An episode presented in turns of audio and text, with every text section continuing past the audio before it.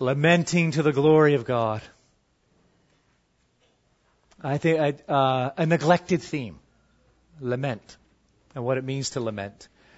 I am uh, going to make a book recommendation, and I just want to say at the outset, I don't make anything from this. Okay? But this book here I wrote a couple years ago is all about lament. It is called The Path of Life, Blessedness in Seasons of Lament. All right? I'm not going to say it's the best book on the subject. I'll just say it's a book on the subject. All right? A really good book is Todd Billings. B-I-L-L-I-N-G-S. Todd Billings.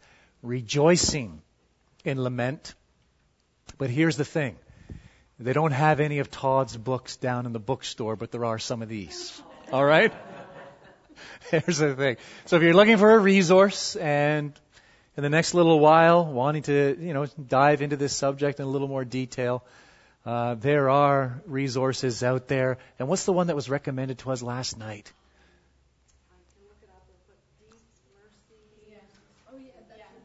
Deep mercy. Dark clouds, deep mercy, and it's Vol. vol, vol, Volgrum. Dark Clouds, Deep Mercy. I haven't read it, but I've spoken to a few who have, and um, they're uh, very enthusiastic about it. Said it's been extremely helpful. Dark Clouds, Deep Mercy. And I think it's just come off, I don't think it's an old book. Within the last two years. All right. So there are a few resources and let me, as gently as I can, introduce you to this theme, give you, uh, again, I hope, some very simple paradigms for thinking, and touch on a couple of points that uh, I trust will serve you well. Uh, here's where I want to begin was with Psalm 4. When it comes to lament, the Psalms, it's the, the place to go. And so let's just begin by reading a very simple psalm of lament. It's the fourth, uh, where David writes, Answer me when I call, O God of my righteousness. You have given me relief when I was in distress. Be gracious to me and hear my prayer. O man, how long shall my honor be turned into shame? How long will you love vain words and seek after lies? But know that the Lord has set apart the godly for himself. The Lord hears when I call to him. Be angry and do not sin. Ponder in your own hearts on your beds and be silent. Offer right sacrifices and put your trust in the Lord. There are many who say, Who will show us some good? Lift up the light of your face upon us, O Lord. You have put more joy in my heart than they have when their grain and wine abound. In peace I will both lie down and sleep. For you alone, O Lord make me dwell in safely safety. We will come back to Psalm 4 in just a moment. For now, notice, I think this is this is the um, the foundation upon which we build a theology of lament, realizing that we are saved, but we're awaiting salvation.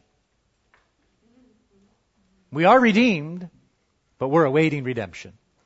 We're adopted, but we are awaiting adoption. We live with the now and not yet realities of salvation. We belong to the age to come, but here we are stuck in the present age. And therefore, our reality is a Genesis 3 reality. Our reality is a fallen creation. Our reality are promises and uh, things yet to come. And so many times in this journey, uh, we find ourselves passing through seasons of lament. A father's unconverted daughter is making a mess of her life. She refuses to listen to him or anyone else for that matter. She's convinced she knows everything. She makes bad choice after bad choice. He watches helplessly as she plunges herself into an ever deepening and ever widening pit of self destructive behavior. And the question on his lips is, Where is God? A wife's dream of a happy marriage evaporates as she discovers her husband's infidelity. They've been married 14 years. How is she going to cope with the betrayal? How is she going to handle the rejection? How is she going to deal with the uncertainty? What kind of an impact will this have on their children? And the question she is asking Where is God? A husband sits quietly beside his wife's hospital bed as she breathes her last. Their dreams of growing old together left in a crushed and trampled heap on the floor. What now? Two small children at home. He's gripped with crushing fear and overwhelming grief. What's he going to do? How is he going to cope? And the only question he wants an answer to is that one right there. Where is God?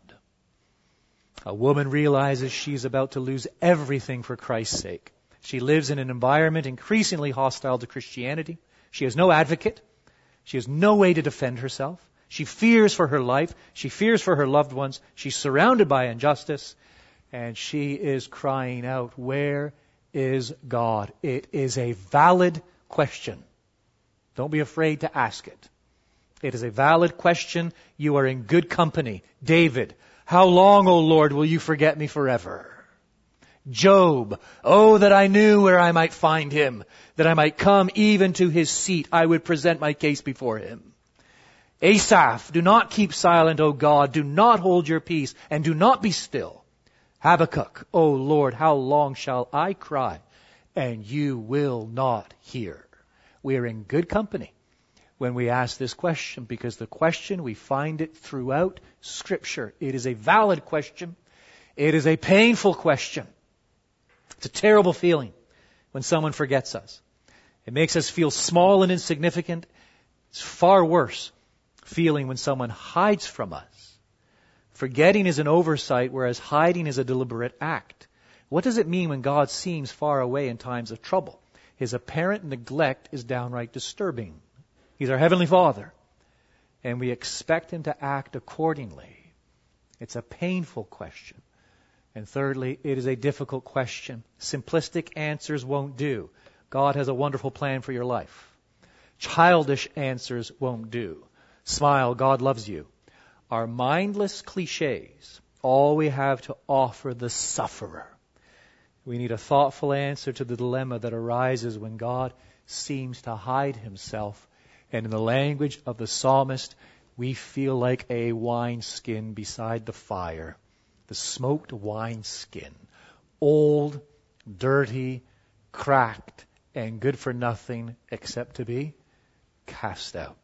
Where is God? In those seasons, how do we lament? This is our question. How do we lament to the glory of God? Okay, have I got your interest? You with me? You're tracking through all of that? And so there are five parts in the handout. I want to touch on them, some in detail, some in not so much detail, but five parts, five themes related to lament that I trust will serve us well, help us to develop a theology of lament, help us to lament to the glory of God, and maybe equip us a little better when the opportunity God places at our feet to come alongside those who are asking that question, where is God? That's what we're going to do now, okay? In 49 minutes. Here is the first theme, the first subject. Um, we need to be able to differentiate between lamenting and grumbling. They're not the same thing. We need to be able to differentiate between lamenting and grumbling and when we are guilty of grumbling, recognize that it is a sin and we need to confess it and not confuse it with lamenting. Andrew Davis writes, this is not in your notes, just by way of illustration. I was sitting in an airport reading a book describing the Atlantic crossing made by the Mayflower in 1620. It vividly detailed the heaving waves, cold, seasickness, and impossibility of the pilgrims cooking any hot meals in the dark, foul smelling, vomit covered areas below deck where they endured the passage. As I was absorbed in this account, I overheard a well dressed businessman walking by me talking loudly the, about the experience he had just suffered through. It was a total nightmare, he said. We sat in the plane on the tarmac for almost an hour before we were finally cleared for takeoff. Now I have an extra two hour layover as a result. I laughed to myself as he angrily bustled by. The pilgrims in my story had a 62 day voyage in the most wretched conditions, then landed on Cape Cod in November, quickly built some structures, ended up burying 51 out of 102 members of their community during the harsh winter. We need to be able to differentiate between lament and lamenting and grumbling. And in particular, this reality that grumbling ultimately arises from a spirit of discontentment. A spirit of discontentment.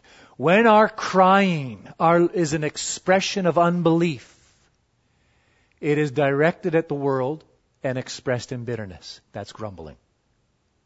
When our crying is an expression of unbelief, it is directed at the world and expressed in bitterness.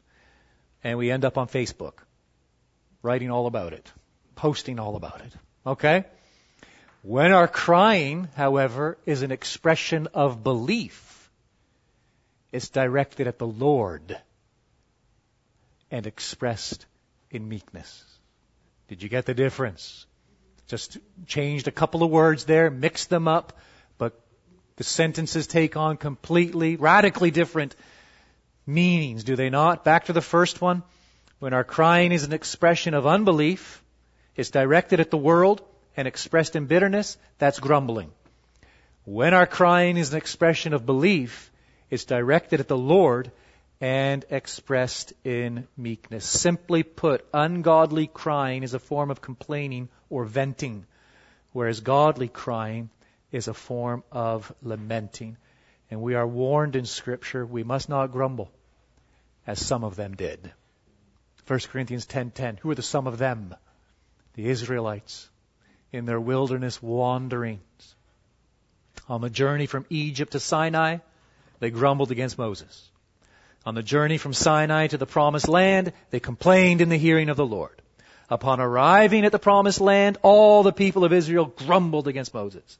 At the outset of their wilderness wanderings, all the congregation of the people of Israel grumbled against Moses. We must not grumble as some of them did. Well, what is this grumbling?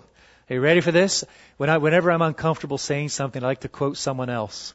So there it is. Grumbling is the scum of discontent and the vent of impatience, says Thomas Manton. So you have issues with that, take it up with Thomas, who lived over 400 years ago. But anyway, grumbling is the scum of discontent and the vent of impatience. It is complaining about God rather than to God. How can we tell the difference? Here it is. Does it lead to prayer? Lamenting will lead to prayer. Complaining will not.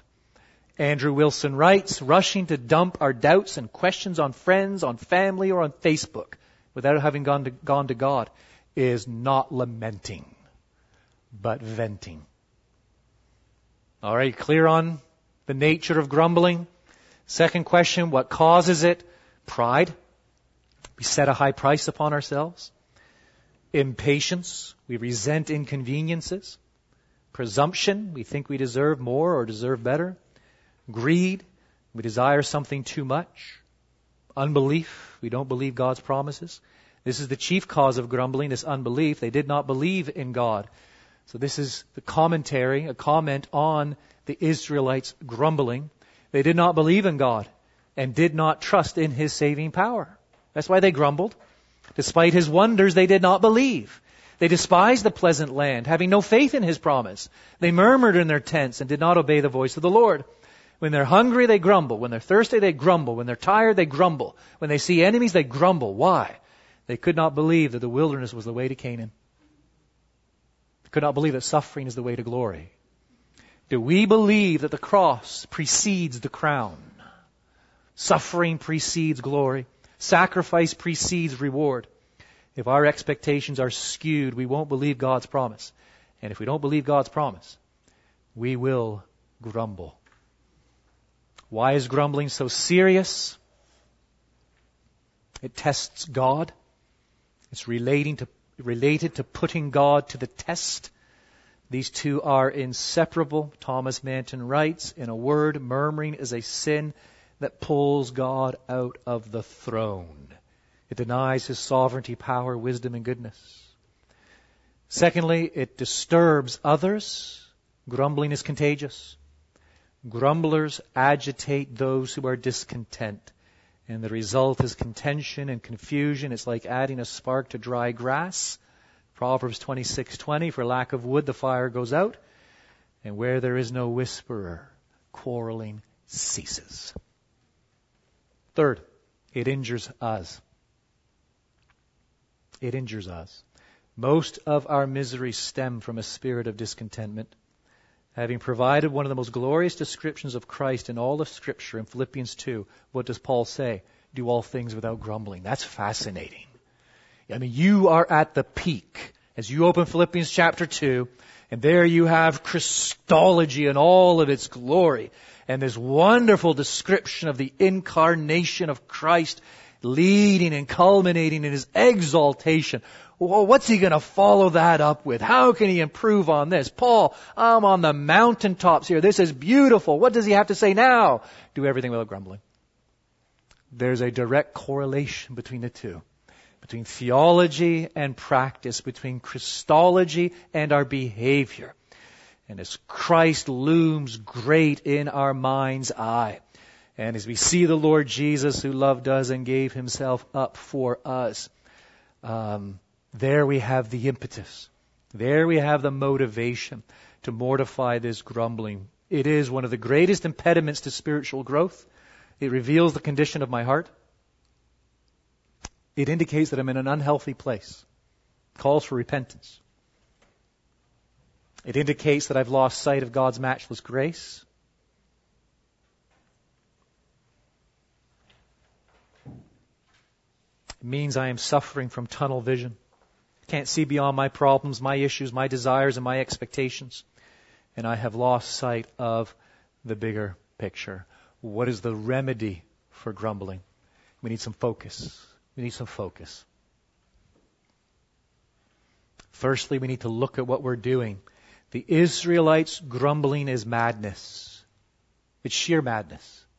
They witnessed the plagues in Egypt. They witnessed the pillar of cloud and fire. They witnessed the parting of the Red Sea. They witnessed the miraculous provision of food and water, but they are unaffected by it. And because of their unbelief, they grumble. We need to look at what we're doing when we grumble. It just takes stock and evaluate and ask ourselves, have we lost touch of reality? Have we lost sight of the bigger picture here? We need to look at what we're taking in. The Israelites are not alone as they journey from Egypt to Canaan. When they left Egypt, a mixed multitude also went up with them. This multitude is a constant thorn in their side, constant irritant, stirring up trouble. Similarly, we must not listen to the rabble. These are grumblers, malcontents, following their own sinful desires. They complain, criticize, and murmur. They're never content. If we listen to them, we will find ourselves adopting the same critical spirit. Coupled with this, we must guard our hearts. Guard our hearts. What we let in, what we think about, what we meditate upon. Thirdly, we need to look back the Israelites forgot so quickly. There were inconveniences in the wilderness, but these were nothing in comparison to what they suffered in Egypt. Abject slavery, physical mistreatment. They lost a generation of baby boys. God commands Moses to keep an omer of manna, about two quarts, as a reminder of his faithfulness. It never rots. This is a miracle, yet the Israelites are blind to it.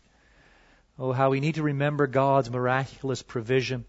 A good memory, says Thomas Manton, is a help to thankfulness. A help to thankfulness. Fourthly, we need to look ahead. The Israelites are constantly looking back to Egypt. Would that we had died in Egypt when we sat by meat pots and ate bread to the full. Where should they have been looking? Exodus 3:17 I promise that I will bring you up out of the affliction of Egypt to a land flowing with milk and honey. We'll never be faithful in the present if we're still yearning for Egypt. Never. But if we hope for what we do not see, we eagerly wait for it with perseverance. And fifthly, we need to look to Christ. Contentment is not determined by our circumstances, but by what we believe. We must find our ultimate joy and satisfaction in the Lord Jesus. All right, are you clear on that one?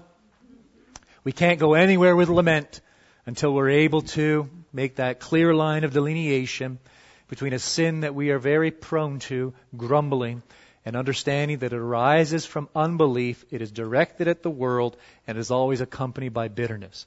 Whereas lamenting is actually an expression of faith. And it is directed at God, and it is expressed in a spirit of meekness. And so we come secondly now to understanding the nature of lament. There are 39 individual laments in the book of Psalms. Isn't that something?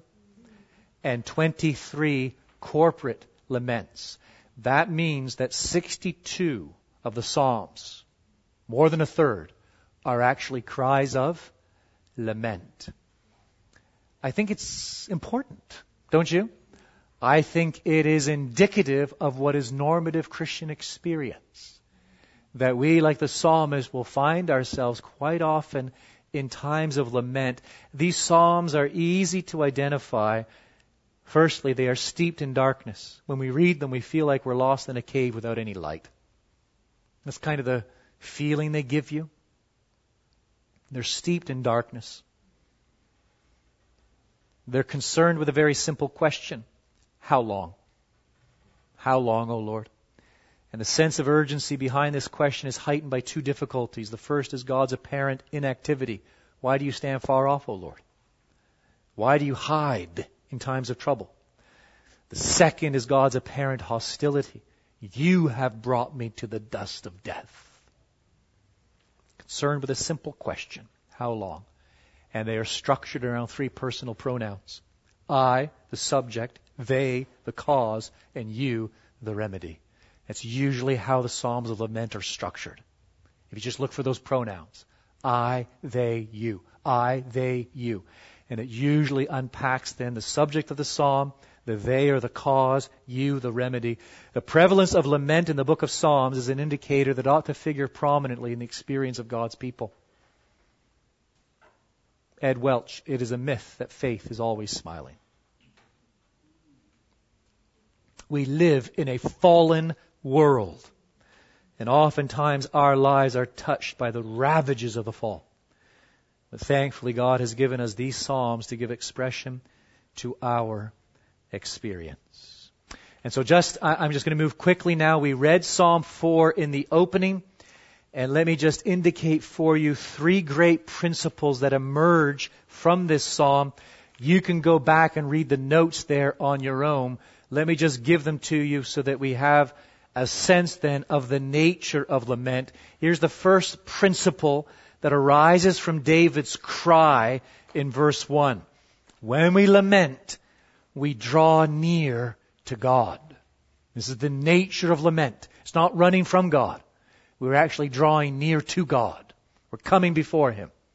That's principle number one. Or feature number one, if you like. That might be a better word. Feature number one. And then there is David's counsel, the they. So remember the three pronouns. You have the I, verse 1, the subject. You have the they, the cause of the lament, verses 2 through 5. And a tremendous principle emerges from that section. When we lament, we talk to ourselves. That's what David does constantly in the Psalms of Lament. He talks to himself. Martyn Lloyd-Jones, this is in your notes, he writes, you need to take yourself in hand. You have to address yourself, preach to yourself, and question yourself.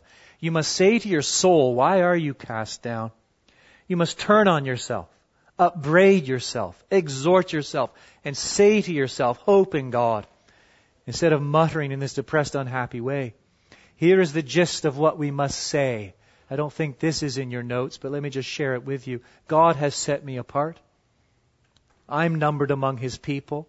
I'm His possession. He chose me, purchased me, redeemed me, regenerated me, and adopted me. Now He guards me for a salvation to be revealed in the last day. He holds me with a strong arm even when I feel little joy and sense little assurance. He carries me with a mighty hand even when I limp through life, barely able to see beyond my struggles. He is my Father.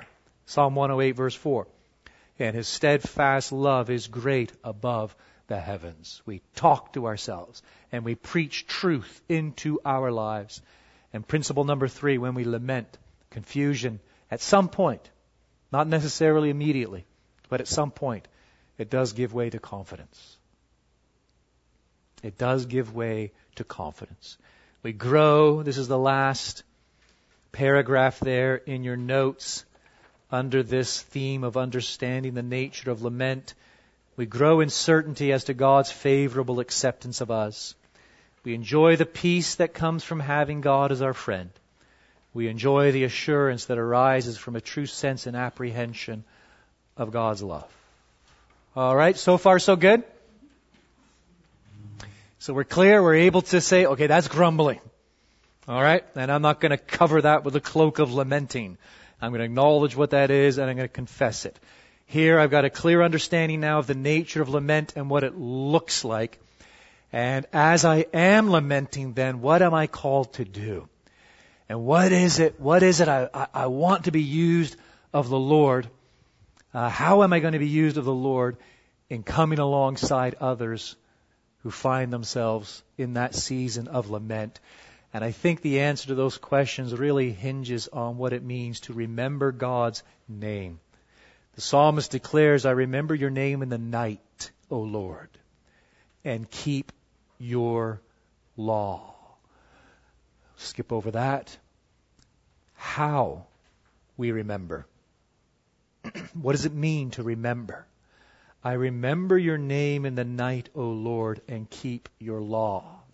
In your notes, I write, remembering is not the mere reading or studying of God's Word, but musing and mulling over God's Word, whereby it grips our heart. Its goal, therefore, is not to fill the head, but improve the heart as we patiently steep the tea bag so that its flavor permeates the hot water. Even so, we immerse ourselves in God's Word so that it permeates us. We bring the truths of God to remembrance and seriously ponder and apply them to ourselves. That's how we remember. Why we remember. I remember your name in the night, O Lord, and I keep your law. In other words, the fruit of remembering is obedience. It opens the door between the head and the heart, whereby the Spirit makes deep impressions upon our affections. He cultivates love for God, thereby making sin repugnant to us. All told, this means that remembering has a transforming power in it. Thirdly, what we remember. I remember your name in the night. I'm not going to go through this with you, uh, which gives almost gives the impression it's not important. And so let me just pause, look you in the eye, and actually say, this is the most important thing in the lesson. But I'm going to leave it to you to read on your own. This remembering, we're clear as to how we remember, why we remember, what we remember. In seasons of lament, there are two lively truths. Above all else, there are two truths we want to go to over and over and over again. And as we're speaking truth into others' lives, these are two truths we want to be front and center. And we want to be praying, Oh Lord, quicken me, enliven me according to your word, and make these two truths come alive. The first is this. We want to remember God's particular providence. His particular providence. That He is our Father and that He cares for us and that He rules supreme over all things. You can skip down through those notes. Just come to the paragraph that opens with this incomprehensible God. Do you see that? With this incomprehensible God before us, we take great comfort in the realization that although His providence is often inscrutable, He works all things according to the counsel of His will. Moreover, He works all things together for the good of His people. We rest in the conviction that this great God rules the universe, His general providence for the benefit of His church, His special providence. And we remind ourselves that we are the apple of His eye. This expression refers to the black of the eye, the pupil. There isn't a part of our body more carefully guarded than this. We instinctively blink, flinch, and turn when we perceive any threat to our eyes. Eyelids, eyelashes, eyebrows, and cheekbones are all designed to shelter the pupil. God protects his children just like that.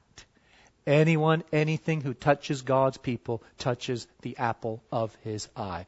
And he rules the cosmos, providence, for the good of his people. That has to be front and center in seasons of lament.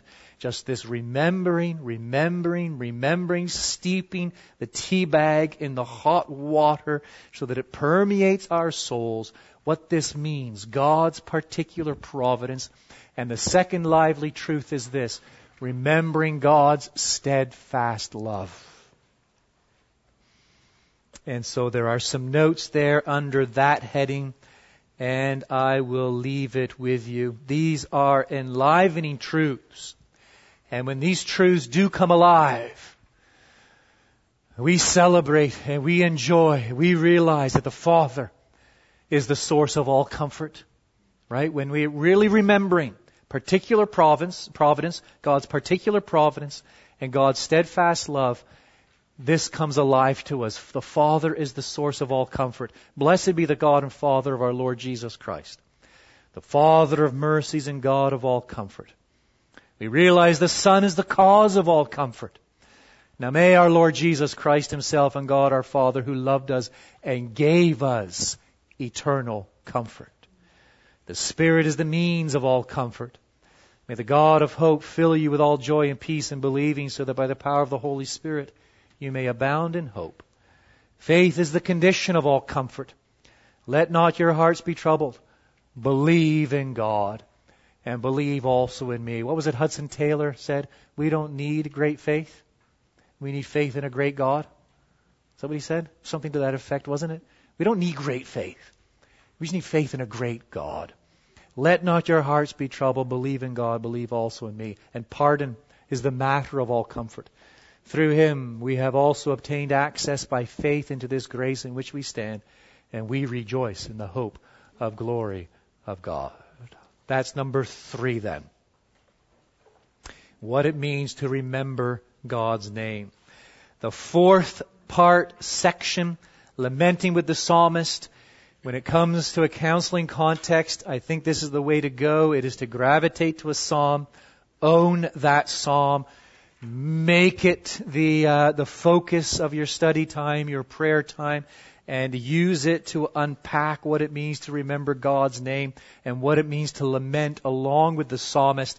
And so I've given you a case study here, Psalm 13. It's a great one. And um, the things to observe, the way David cries. All right? And you just fill in the few blanks here. David wrestles with his God, his heart, and his enemies the way he cries. And we want to go through each of these with people and uh, understand why they're wrestling with God, why they're wrestling with their heart, why they're wrestling with their enemies, and how these are all constituent parts of what it means to cry a cry of lament. And then we lead them into the way David prays, verses 3 through 4. Consider me, answer me, enlighten my eyes and these would become our prayer requests. And we're using them straight out of Scripture then. And then we would draw their attention to the way David trusts. Verses 5 through 6. David remembers three things he was in danger of forgetting God's loving kindness, God's salvation, and God's goodness. And it is by means of that remembering that his lament yeah, does not go away in its entirety but the confidence. The confusion gives way to confidence as he is again brought to the truth of God's Word, and the Spirit of God makes those truths come alive to the soul. All right, did you get that one? Went through it quickly, but the notes are there and you can avail yourself of it. And in our remaining time, I want to camp out then on number five. Some, something to keep in mind in a discipleship mentoring context, what it means to develop habits of thinking. Because this looms large when it comes to this subject of lamenting and what it means to lament the glory of God. And um, again, when, when it comes to grief counseling, when it comes to lamenting, we need to be very careful that we're not too mechanistic, right? Um, we're coming alongside. We're entering into people's experience. We're grieving with those who grieve, mourning with those who mourn. We simply want to be equipped and ready uh, to speak truth. And so we need to know and be familiar. We have to have those paradigms in view, right? And we have to have those truths internalized at the ready. And that's what I'm trying to give you here. And there are 10 lessons that I want to give you. And I'm not suggesting, I hope you're clear on this, when someone's in a season of lament, it's not you show up at the front door, sit down, give them a handout with blanks and say, okay, we're going to go through these 10 steps and it's going to help you. That, that's not the way to do it. It's to have these in your mind and realize that these may be things that need to be communicated. And these may be steps that need to be taken. And these are good habits that maybe need to be put into practice. Are you understanding what, I, what I'm saying, where I'm going with this? And so that's what I'm giving you here. I'm not giving you something to hand out and to approach in that kind of fashion, but things for us to appropriate and learn and be able to communicate to others as opportunity arises. What we're trying to do is develop well-worn paths in people's thoughts well worn paths in their thoughts and actions. And so here is one that is very important when it comes to lament the importance of maintaining realistic expectations. I quoted from Ed Welch before. There it is again. It's worth repeating. It is a myth that faith is always smiling. The truth is that faith often feels like the very ordinary process of dragging one foot in front of the other. And you know what the problem is oftentimes today? That's not our perception of the Christian life. We think we're supposed to be happy and clappy 24 7. And we beat ourselves up because we're just not feeling it today. Um, we need very realistic expectations and understand that at times there is something very God honoring about obstinate perseverance, even when we don't feel like it. And just putting one foot in front of the other and keeping on, keeping on. And that, because people will beat themselves up. Some of you maybe beat yourselves up. Because I, I should be always feeling this, and I should always have this sunny, sunny optimism and always feeling happy, clappy, and all these things. And so many of our choruses and songs, they're, they're, they're so driven that way, aren't they? When's the last time you corporately you ever sang a lament in church? Th- more than a third of the Psalms are laments. There is something wrong. There is something wrong about our worship and even our vision of the Christian life and what it's all about.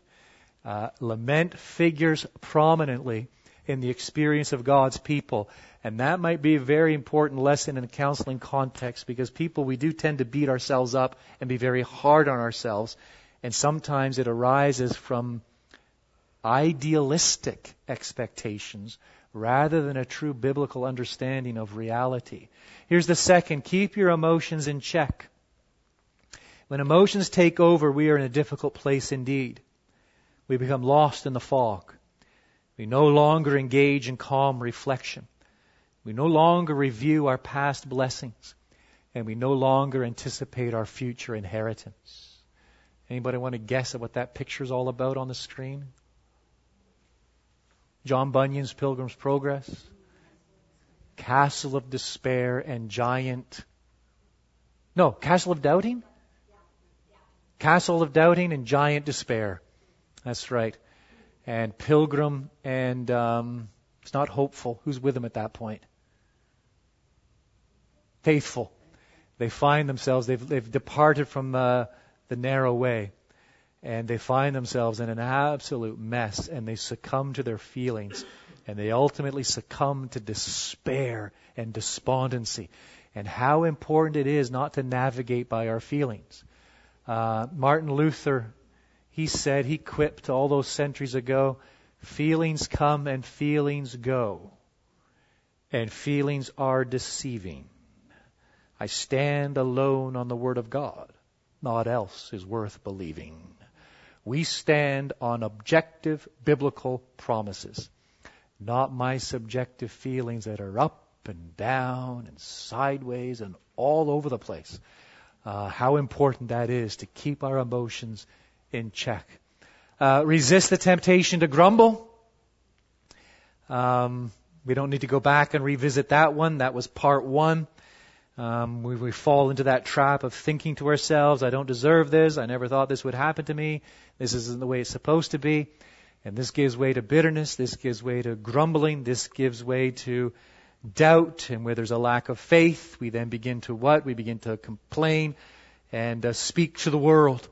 And it often gives way then to that spirit of bitterness. Uh, delight in God above all else. Delight in God above all else. And that goes back to those two enlivening truths, lively truths. God's particular providence and God's steadfast love. That as we remember those two and re- rehearse those two and personalize and internalize those two wonderful truths, we find our delight fixed on God and we're able to say with the psalmist, Psalm 16 verse 2, You are my Lord, my goodness is nothing apart from you. Talk to yourself. We mentioned that earlier as well. God guards me for a salvation ready to be revealed in the last day. And He is my Father, and His steadfast love is great above the heavens. The need to talk to ourselves, preach to ourselves. Learn to entrust small things to God. Start with small things. You aren't happy at work. You aren't sure how you're going to pay your tuition. You aren't sure how to deal with that relationship. How do you handle these things? You do what you're supposed to do. Seeking to honor God and you entrust these situations to Him. You must learn to do this with small things, thereby building up to bigger things. What happens when the test result is positive? What happens when a hurricane wipes away everything? What happens when he walks out the door? What happens when death comes calling? We learn to practice this with the small, and we build to the large. Devote yourself to the means of grace, even when we don't feel like it. Devote yourself to the means of grace. We need good habits when it comes to our pursuit of the means of grace. Because the Spirit of God works by means of the Word of God. And our only hope is that God will answer that prayer. Strengthen me according to your word. Give me life according to your word. It's always according to the word. He never works apart from the word. It's the word that we want to come alive in our hearts. Study God's word. We need to study. Especially, this is particularly true in seasons of lament because uh, we, we can't fall into navel gazing. We're just completely self-absorbed. And we need to break that. And study is a good way to do that. Sinclair Ferguson writes, disciplined, thoughtful, prayerful study of God's Word, undertaken with the Spirit's help is what we need. It will change the way we think, and consequently the way we live, and ultimately the way we feel. What usually happens in seasons of lament, we begin to read God's Word introspectively. That's not what you need. You know what you need? A good hard word study. You need to crack open a concordance. You need to wrestle with something that actually has nothing to do with you. And focus the mind on truths in God's Word. And that is a way of just making the ground stable beneath our feet. Number nine, serve others. Be active. Get active. Do something that forces us to think of someone other than ourselves give ourselves away in serving others, and we'll find little time to obsess over other things. And number 10, most importantly, look to Christ. Please remember this David's sense of divine abandonment. And it is important to read the Psalms of Ascent through this lens. This sense of divine abandonment was felt by Christ upon the cross. My God, my God, why have you forsaken me? Where are you?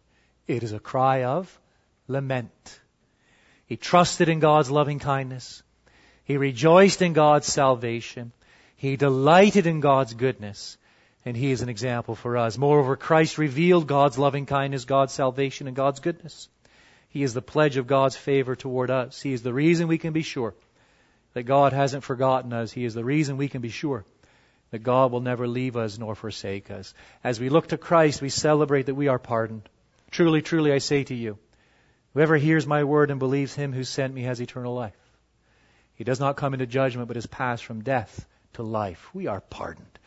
As we look to Christ, we celebrate that we are God's friends.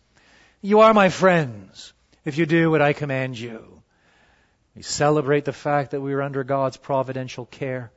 You are Christ's and Christ is God's. Meaning what? You are God's. We belong to Him and He orchestrates all things for our ultimate good. And as we look to Christ, we remember that we enjoy and we celebrate these sweet experiences of God's goodness in this world. Because every good and perfect gift is from above. And we practice thankfulness. As we look to Christ, we know the God of peace. What you have learned and received and heard and seen in me, practice these things, and the God of peace will be with you. And we celebrate the fact as we look to Christ that we are sons of God. See what kind of love the Father has given to us, that we should be called children of God. And so we are, and therefore heirs. As for me, I shall behold your face in righteousness. When I awake, I shall be satisfied with your likeness. And there you have it. Ten habits of thinking. Essential to develop these when it comes to rejoicing in seasons of lament. Ten minutes early, but I don't think there are any objections. Am I right? I've enjoyed it. It's been wonderful to be here with you. Uh, traveling mercies, those who are hitting the highways, and uh, I trust the next conference in November will be uh, wonderful and uh, profitable. And I do look forward to perhaps seeing you here again down the road, same time next year, maybe. Uh, let me just send us off with a word of prayer, and then we'll call it a day, an afternoon. Our Heavenly Father, we do thank you for your loving kindness toward us in Christ Jesus. We thank you even now for this wonderful, tremendous reminder that He has loved us and given Himself up for us, and there is nothing in heaven above or on earth beneath, beneath that can separate us from your love for us in Christ Jesus. As we do struggle in this life, and as we do experience tragedy and loss and pain and suffering, and as we do at times find ourselves wondering, where are you and what are you doing? May you lift our gaze to you and to all that you have accomplished for us in Christ Jesus and all that awaits us in glory. And may you, the God of peace, fill us with all joy and peace in believing that by the power of the Holy Spirit who dwells in us, we might indeed abound in hope. And we ask it in the name of Christ. Amen.